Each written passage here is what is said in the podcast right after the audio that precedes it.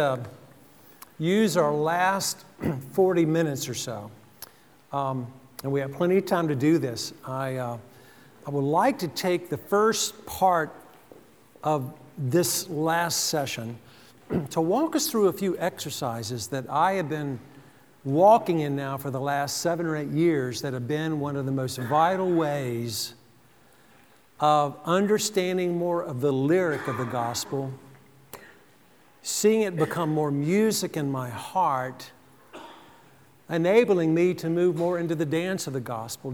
Dance meaning my, my whole being, really seeing myself. Uh, in Luke 15, is the father that pursues his prodigal sons in both directions. The, the prodigal that's been wandering into unrighteousness, the prodigal that's been wandering into self righteousness. Both are pursued, both are wooed by the Father to the same banquet, the same dance but also the dimension of, of dance of the gospel of missional living and loving, becoming more present in my marriage, becoming a dad that would ri- risk connecting with my adult children, Be- becoming a granddad who, have, who has seen more the glory of God in the face of my grandsons, all three of them, in the last seven years than I've seen in a lot of places. Um, we're going we're to talk about um, praying the gospel into our hearts. In fact, if you have one of our conference brochures, if you would take that out now, and maybe you've looked into this, I just referenced this last night, but we've included several um, uh, acknowledgments of a passage of Scripture and then a prayer. And let me give you a little backstory before we move into literally enjoying a little season of quiet this morning and some directed prayer. Let me, let me tell you how the Lord, especially in the last seven years, has been taking me more fully into my own healing, uh, into uh, the willingness to marinate, to, uh, to sit in the gospel, not to be in a hurry, not to view spiritual disciplines as basically having my quiet time and getting on with the day. Sometimes my quiet times were too quiet because I was the only one speaking. And, and really to be still and to slow down. See, wanderers don't do still very well. Uh, those that are drifting or those that are running, we, we, we have some soundtrack that's coursing through our head. Self speak or some message. We need to learn to be still. And Jack Miller taught me the discipline of preaching the gospel to my heart. That sounds kind of odd. Perhaps you don't get a little podium and put it in front of a mirror and then practice your sermon on yourself. But Jack meant this we need to learn how to proclaim the good news of the gospel to our hearts, to ourselves. For me, that discipline has been better cultivated through prayer. Now, let me say this that uh, though I've written two books on prayer, please never, ever, ever attach the phrase prayer warrior to me. I am a prayer doofus that needs a bigger Jesus. And when I say a prayer doofus, I'm not beating myself up. That's not the language of self contempt. But I started writing prayers seven years ago. Here, here's just a part of my story to let you know that you can just start where you are. But about seven years or so, I was going through the final transition of being a senior pastor, and, and life yet again was pretty messy. And it was in that season of where I really knew that I was very busy feeding the lambs of Christ, already involved in a lot of my own growth, but had come to that cycle again of finding more weariness than, than real fellowship with the Father. So I started getting up earlier, having again been discipled by Jack Miller, and, and time of day is of no consequence, but I'm an early riser. So I got up with, with simply this commitment I'm going to open the scripture, I'm going to land on a portion of scripture that connects with some part of what I am feeling on the inside. And I'm going to open my laptop, and because I am ADD, I'm going to stay focused. I'm going to meditate on that scripture, and I'm simply going to pray it back to the Lord. I'm going to write it out because that will keep me focused. I won't be distracted. Well, I started doing that for about a year and realized that some of these prayers I was writing in that context of just beginning to seek the Lord and the Lord was meeting me. I started thinking about a a friend or two that, you know, maybe got a friend over here that's struggling. I'm just going to forward this prayer to them. And sure enough, you know, next thing you know, uh, a friend shares a prayer with a friend, and people are saying, Are you, if you're doing this every day, can you send these to me? And end up uh, writing a daily prayer blog, and I've been doing this now for seven years. Uh, still get up every day and write a prayer. They're posted at the Gospel Coalition website, and two prayer books that were out there. One, Everyday Prayers, was a group of prayers I wrote, and they're set up in a calendar and prayer a day. And the one that came out this summer is called Every Season Prayers, which is a group of prayers that just uh, help us think about how to find a voice to connect with the Lord in all kinds of season of life. And out of the newest book, Every Season Prayers, what we did for the conference was lift out a group of these prayers that what here's what I would like us to do. We're going to do this for about, oh, I don't know, maybe 10 minutes or so, uh, just as a way of exercise, the beginning to get you oriented towards one of the ways you could lean into this year saying, you know what, my heart has been stirred this weekend, and, and I would love to know where do I go from here? How, how, can, how can this gospel become real to me like it was to Asaph? How, how can I do sanctuary? We're going to practice this, and then we will use the last, oh, about 20 minutes for Q&A. So be thinking about any things I said either too fast or you're not sure I actually said it or left you hanging. You want to ask some questions. There will be no out of bounds questions. Keith will be our tall moderator for that final section. And, uh, and I will be willing to go anywhere you want in the remaining time we have. But let me take a moment to still my heart. And uh, here's what I'm going to do I'm going to pray us for a moment. And then I'm going to open, I'm going to read a few of the scriptures that you see. If you would look through your prayer guide, I'm going to, I'm going to read the scripture associated with a few of these. And I'm going to, I'm going to pray with my voice the prayer I've written down. Then we're going to pause. And I simply want you to go from there for a few minutes in your own quiet. I want to, I want to, are you're familiar with the concept of priming the pump? Well, it, it just means let's get this puppy going, right? We're going to prime the prayer pump with God's grace. And I just want you very quietly, as I pray, I'm going to pause and you say, Lord, yeah, that's, that is so me, Lord. And, and just, just quietly to yourself, we're not going to be praying out loud, although that would be very appropriate. But let me. Uh, let me still my heart. In fact, would you just bow with me right now? Let me thank the Lord for how He's been meeting with us already. Father, uh, our, our time has been brief, but Lord, it really seems to be pretty, pretty doggone sweet. Thank you for friends that have come, to, have come up, Lord, last night this morning. Just acknowledge, Lord, that this is a gift. It's a gift to all of us, Lord, that we have the freedom to be known of you, to know you. Indeed, this is eternal life oh Father, to know you and the one you have sent, Jesus. And I pray, Lord, that you would help us now as we simply sit in some of your scriptures, as we read some of your words and then begin to learn to pray them back to you, Lord. Lord, would you, would you quicken our hearts with the freedom that is ours? Lord, a lot of times we don't know how to pray. We don't know what the words are, and we fumble and we think because we're not able to say what we're feeling, then it's a waste of time. Father, we will, we will never be wrong. We will never be misguided than simply to pray your word back to you. So, Lord, out of the rich, riches of grace, out of the warehouse of your inexhaustible loving kindness, Lord, just give us in these next 10 minutes or so just a taste of what a gospel praying culture can look like in these three churches in this upcoming year. What, what it can mean for us individually, Lord, even to take the words of a new friend perhaps and, and learn our own words. Lord, you, you know there's, there's no power in my words, Lord, but Lord, as you would be pleased to give all of us uh, the ability to find our voice, to find our heart in the Scripture, Lord, it is to your praise and to our transformation. So, Lord, just thinking about your word, Lord, just Ephesians 1 7, Lord, thank you for this incredible verse. In him we have redemption through his blood, the forgiveness of sins in accordance with the riches of God's grace. Heavenly Father, thank you for forgiving all of my sins, all of them.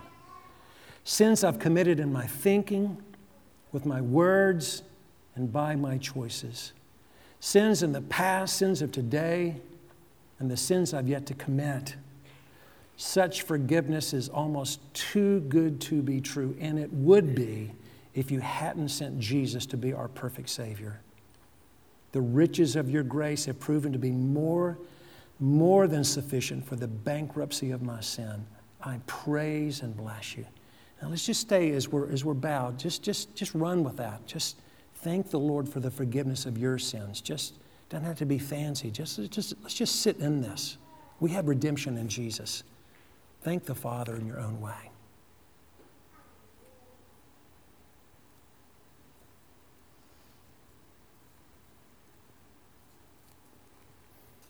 You know, and a, and a, part of your words would be so sweet if these words were true of your heart. Lord, I believe, help my unbelief.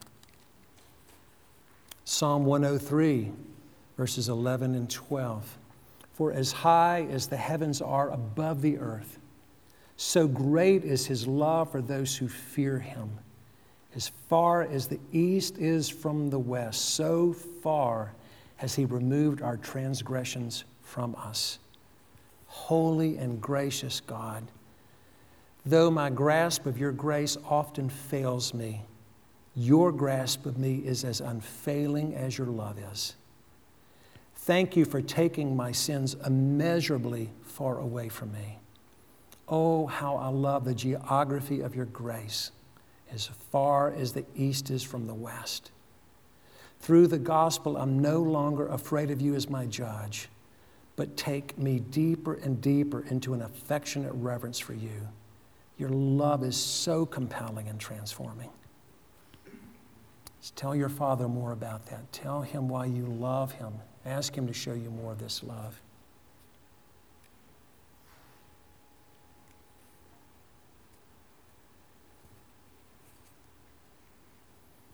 2 Corinthians 12, verse 9. But he said to me, My grace is sufficient for you, for my power is made perfect in weakness. Therefore, I will boast all the more gladly about my weaknesses, so that Christ's power may rest on me. Lord Jesus, if your power works best in my weakness, then I gladly humble myself before you today with palms up in praise and surrender. You are my righteousness and sufficiency, my help and my hope, my life and my freedom. Work in me and through me to your glory today. Free me from any need to be noticed and appreciated. I love being loved by you and living as a conduit of your life giving grace.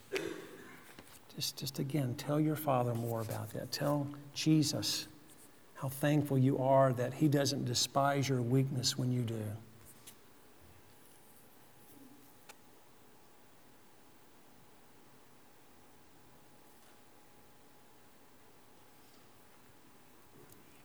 Lord, I, I, I, pray right now on all our behalf on that one, Lord. I, there's such a struggle in our hearts.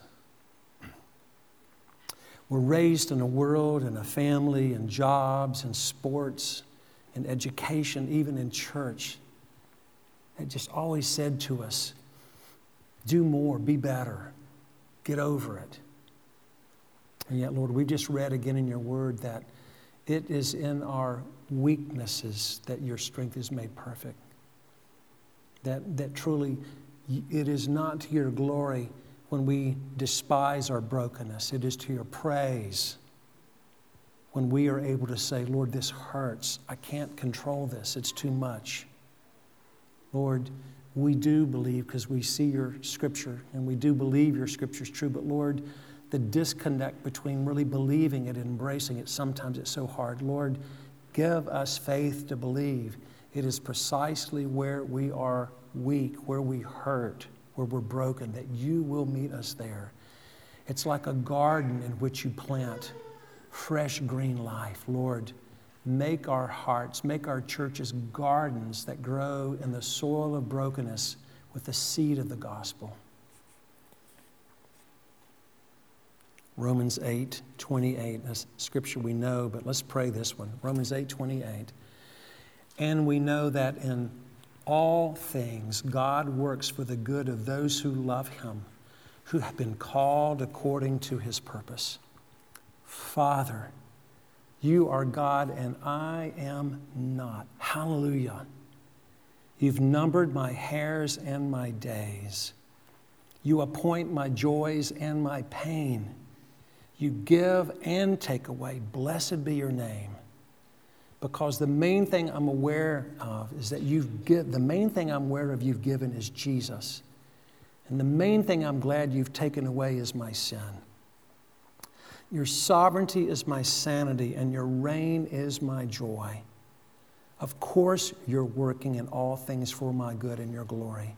Even when I cringe, doubt, and struggle with your sense of timing. The gospel convinces me of this. One day it will all make sense. But for now, you bottle my tears, and one day you will wipe them all away. I am blessed beyond all sensibility. Hallelujah.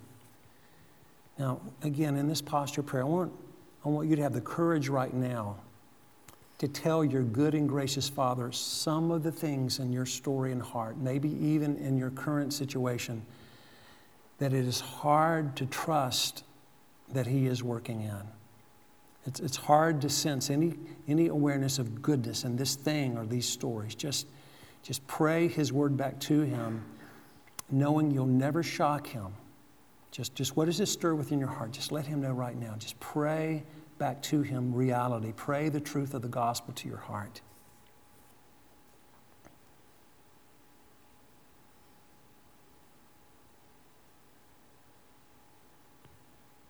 Philippians 1 6, again, a scripture we're familiar with, but let's, let's hear it and let's pray it.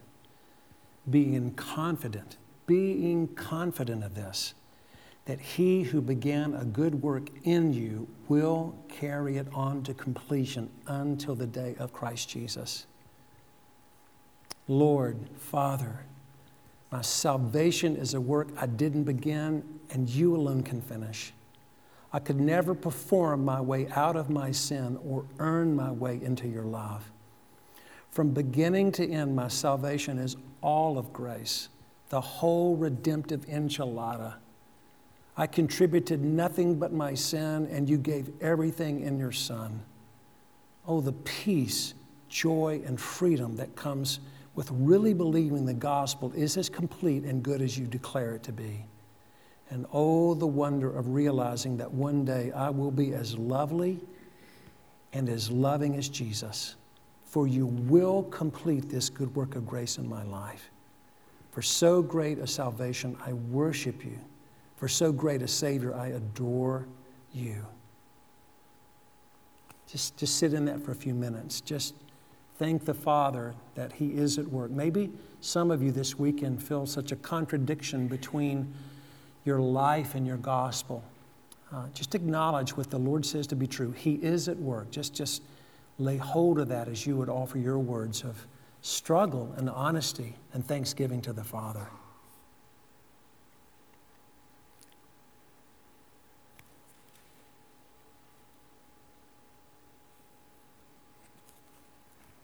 One last scripture. Lord, thank you that you've used this scripture and you continue to use this scripture in my life. Lord, it just has it has expanded my understanding of the gospel, the rich theology. It has beckoned my heart to hear the music of heaven. It has been used profoundly, Lord, by your Spirit as it continues to be to bring quietness into the core of my being. Brothers and sisters, let me read Zephaniah 3:17.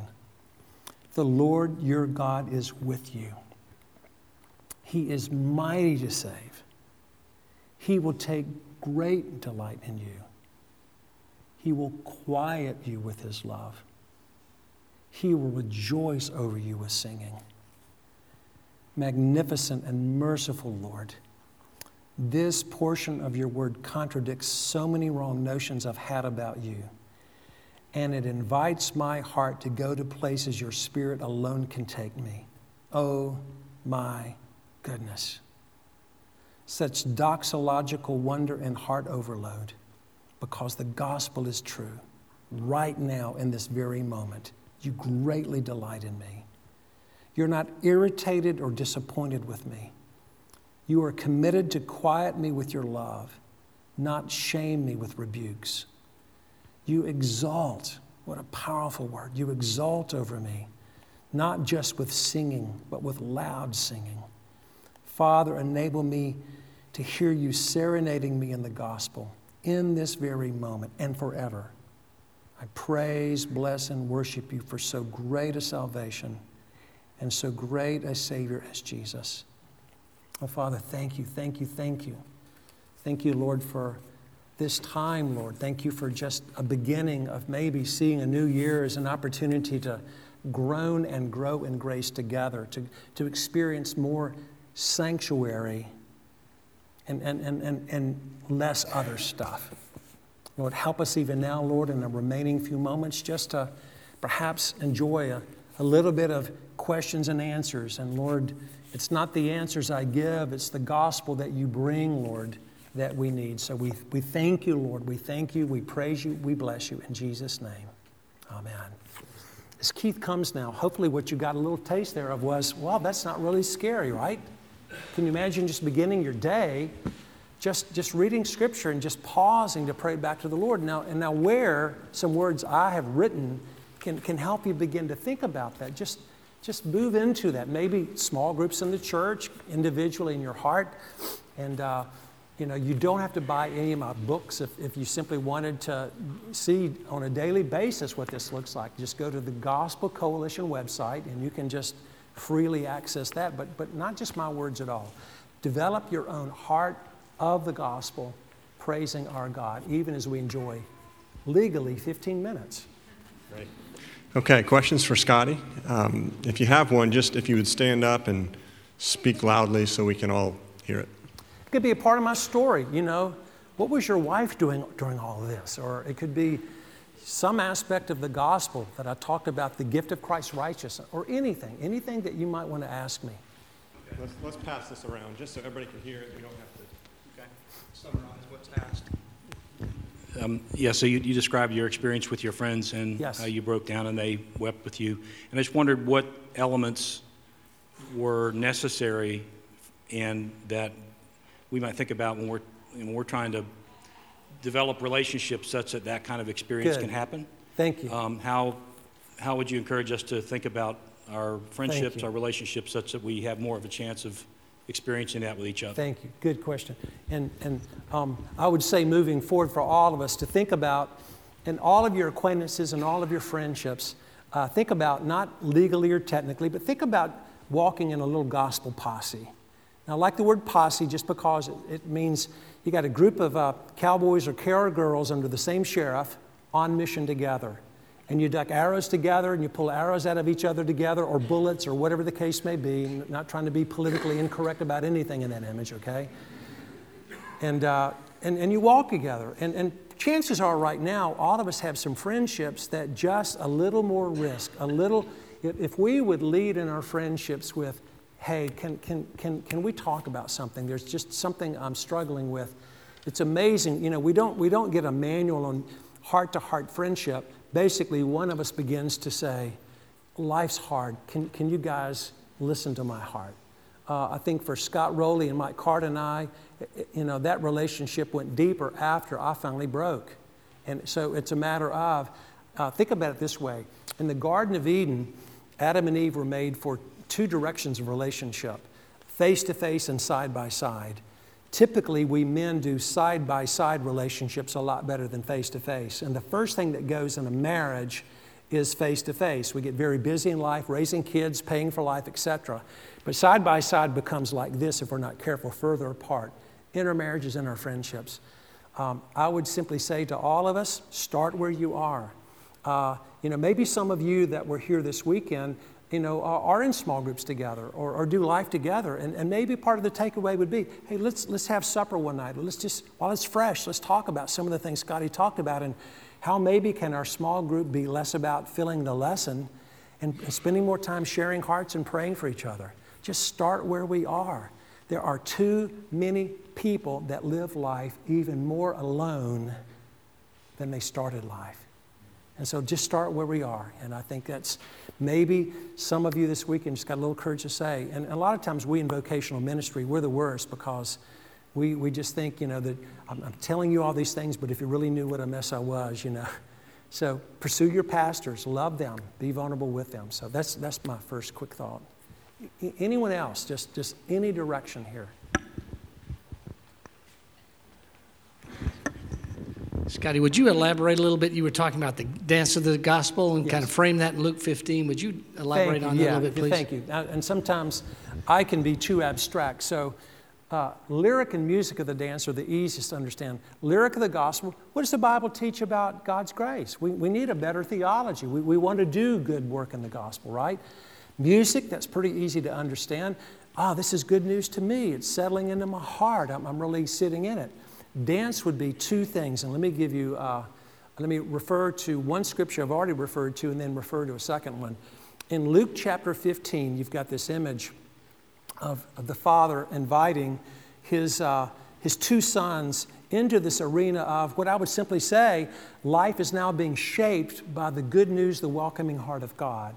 So, in one sense, uh, dance is just the natural outcome of music, where, where you're not just saying, Lord, thank you, the gospel's true, but it begins to move you in ways towards one another.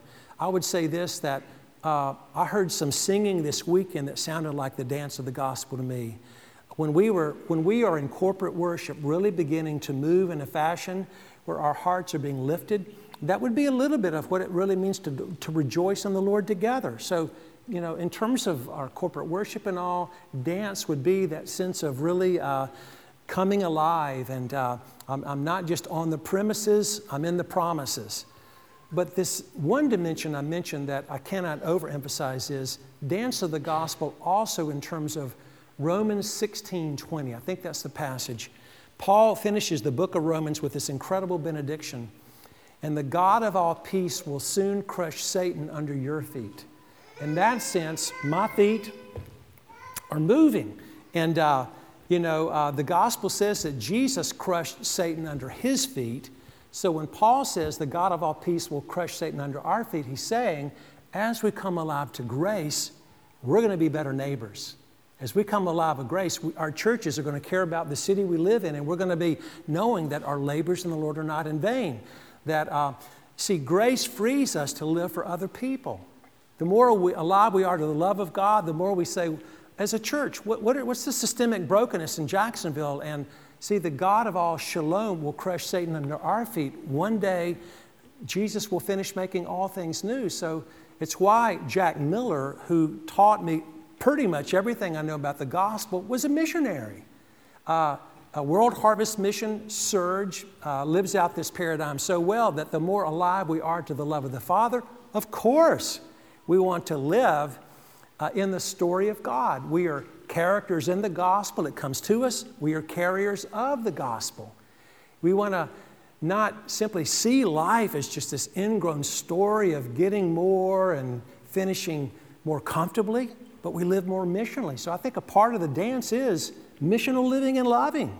You know, and, and we need to say that because sometimes people think of grace in this fashion. I'm so glad not to be a legalist anymore. Now I can sit in my chair and just take life easy. There is no more transforming power on the face of the earth than the grace of God. It frees us to go to places in life we would never risk going. And part of that for me was moving into my wife's heart and story, which in some ways it was easier for me to get on a plane and go to Africa than to be present in my wife's heart and story. So the dance is radical loving, radical mission. How did you healthfully grieve the death of your um, mother? And did you have the opportunity to walk through that with your, your dad or any of your siblings? Thank you, thank you. Uh, yes, and, and again, I'm, I'm, I'm, a, I'm a publisher's worst nightmare. I don't talk about my books much, but I wrote my book, Objects of His Affection, talks about finally making to my mom's grave and then connecting with my dad. But let me tell you a little bit what that looked like. I mentioned that from the day my mom died until my first trip back to her grave was 39 years. And that happened out of meeting with Scott and Mike, calling my wife Darlene on the way home. Honey, you're not going to believe what just happened. I was with Scott and Mike, and And I told them I hadn't been to mom's grave in 39 years, and we hugged, and I'm covered with tears and snot, and honey, I'm a mess. And her first words to me were, I'm proud of you, honey. Let's go there next week, meaning let's go to your mom's grave. My first instinct was, heck no. This was Promise Keepers moment. This was men hugging and weeping. This isn't about follow through. Well, thank God I did go to my mom's grave within seven days because we'd planned to go back to North Carolina to her mom's grave. And that began the process of grief. There was a backlog of sadness and grief. And within 10 days, my father, by God's providence, called me out of the blue, announced he was coming to Tennessee to see us. And, and by God's grace, I was able to risk to tell him what had just happened to me. And we, for the first time in 39 years, I heard the name Martha from my dad's mouth. And we wept and it began for the next five years of a father and son. He was 81 and I was 50 when we connected. We went back to my mom's grave together. Then he began to disappear into Alzheimer's. And I lived through that season of when my dad no longer knew my face or my name, but we had that reconciliation. 8150. Hear, hear, the, hear the math there. Never, never, never presume upon God's sense of timing. Don't you ever say what God cannot do. I, I, I would have really expected the entire city of Nashville, Tennessee to have fallen down and converted to Jesus before my father and I would have ever physically embraced and healed, but we did. So grief is a journey. Grief is a journey, yes. It sounds like the symptoms that you were exhibiting prior to your um, breakdown with your friends, your wife and your friends knew that something was going on before yes. you did. What were the symptoms that were displayed that would clue them in that you are emotionally yeah, broken? Thank, thank you. Uh, s- summarize a little bit of this. So, so it's obviously that people in my world were aware of, of what I call a disconnected heart. Um, you know, I'm being helpful to a lot of people uh, about God's grace and the gospel, and yet um, you know, this, this come close, stay away theme. So I think, I think a part of what people in my world realized was, uh, Scotty, you, you are, you're verbal. We would assume you're an extrovert just because of how comfortable you are talking. But we realize we can't penetrate your heart. So Darlene sensed that in one way. Uh, my kids, let me tell you, um, uh, uh, on this side of it, so after Darlene and I really begin to connect, start to get good counseling and healing for our relationship, and I cannot overemphasize the place of good, solid counseling in our healing journey, okay? Um, I, I, moved towards my adult kids, and I know, basically started with my daughter. I've got a 40 year old daughter, Kristen, and a 37 year old son, Scott. And as the Lord's beginning to melt my heart, I, I went to Kristen and just started with her, and I said, honey, you know, um, I'm, you know, um, mom and I are really doing some important stuff right now. Yeah, Dad, I see it. Uh, well, Kristen, I want you to, can you begin to tell me what your experience of me as your dad has been from your earliest remembrance? Now, only grace can free you to say that kind of stuff, gang. Let me tell you, grace will empower you to ask questions you avoid at all costs. But when I asked my daughter, what are her earliest memories about me as her dad? Here's what she said, and we have been building on this now for years. She said, Dad, thank you so much for asking. She said, One of the first things that comes to mind is this. When I was about 11 or 12, I could tell I was becoming too much for you. And here's what she said I watched you disappear into more ministry. Well, what do you say at that point? Well, young woman, who sent you to college? Who bought that car? In, you know, in other words, you can get defensive or you can say, honey, tell me more.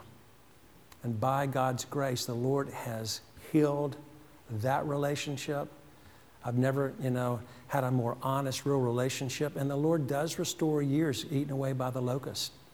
And so I would simply say, um, my staff, you know, part of part of my calling being a church planter was our church grew, had a big staff, and you know, uh, and part of my journey was to realize that when staff would tell me they were intimidated by me and I, I was completely incredulous, it just really showed how much emotional intelligence I was lacking. And a part of the journey has been to say, um, Thank you for those of you that risked moving towards me. I'm sorry when I just gave you scripture and spiritualized stuff and did not go to the place where the Lord eventually took me. And to see the Lord, and it's why now, see, part of my calling now is four years out of being a senior pastor, is to teach in four different seminaries and to coach young pastors to say, don't wait till you're 50. And, and I think it's a part of the way the Lord redeems our stories. A, a part of what I said was, you know, uh, it's not getting over stuff, it's growing through it. But um, Darlene saw stuff, obviously. My kids saw stuff. But uh, I was so full of spiritual, spiritual ease. I spiritualized everything. I mean, I remember as a husband when my wife would be very angry or disconnected or disappointed, saying to myself, "Oh Lord, just, just, just free her from those demons of depression." just, uh, you know, Lord, oh Lord, I'm so glad that I know you and rescue Darlene from her sadness. And it's like, no, Scotty, move into that sadness. You're a part of the sadness. And you know what? But God's grace can free us like that. And that may be a good place to finish up unless there's one more. Is there one more? One more question? We know how important parents are to us. Have you ever experienced a person whose parent, mother, has been very cruel to them and abusive to them in their life, who's still alive to this day, but is torturing her daughter in that fashion. How does that daughter heal from a cruel, mean, unloving mother? Thank you. And we'll finish with this one. So, if you didn't hear our brother, here's a story. So, um, not just in the past, but in the present, as we ourselves, and our own experience, or as those that we love very deeply who may be living in abusive situations right now, uh, parents that are only the voice of harm and pain and shame. Um, h- how do we steward that? How do we do that together? I would suggest, you know, first of all, in my journey, I finally had the courage by God's grace to be able to show up in those stories and weep with those who weep and to be present, but also to begin to say, uh, we've got to learn skills to know what healthy boundaries look like. Um, sometimes, you know, when, uh, when either in the home or out of the home there are cruel relationships like that, uh, we have all these mixed messages. To honor the Lord means I continue to show up and take the abuse. No, it does not. And we need to learn how to help individuals that are in very toxic relationships to know that in the body of Christ there are those that will walk and pray. And, uh, and you know, so, so, uh, I have lived, have seen abusive parents come to repentance. I've also seen children bury parents who, who never were able to own the damage they did to their children. And there is gospel beauty for all of those stories. But we can't do it by ourselves. You see, I think when a church is, and this is why where I'll go tomorrow morning, when we can see the DNA of the gospel go more into our churches, we're able to be brothers and sisters in ways in those struggles and those alone places. Uh, I did see the Lord begin when my father completely disappeared from my life after my mom's death. I saw the Lord begin to raise up for me. You know, here's a neighbor that would say, Scotty, there'll always be a chair at our table for you. There's always, there's always a little more soup in the kettle. Another family, uh, we've got a single bed in our home, Scotty. Please know that we love you. So, how can we be, as Jesus said, Who is my mother, my father, my brothers? Are not these that do the kingdom, the will of God?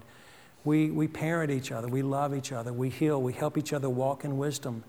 And you know, in our story, and I'll finish with this for Darlene and I, and this is no reflection on a parent at all, we, we had a season in our own family system where we needed to withdraw from one of our parents for three years because this parent would not honor our boundaries, and this parent continued to harm our children. And after those three years of being apart, the Lord worked powerfully, and that story finished up far more redemptively. But typically, we can't figure that out all by ourselves, right? We just have all these mixed messages. But I've seen the Lord do remarkable things to, uh, to rescue, to redeem, and all kinds of those stories.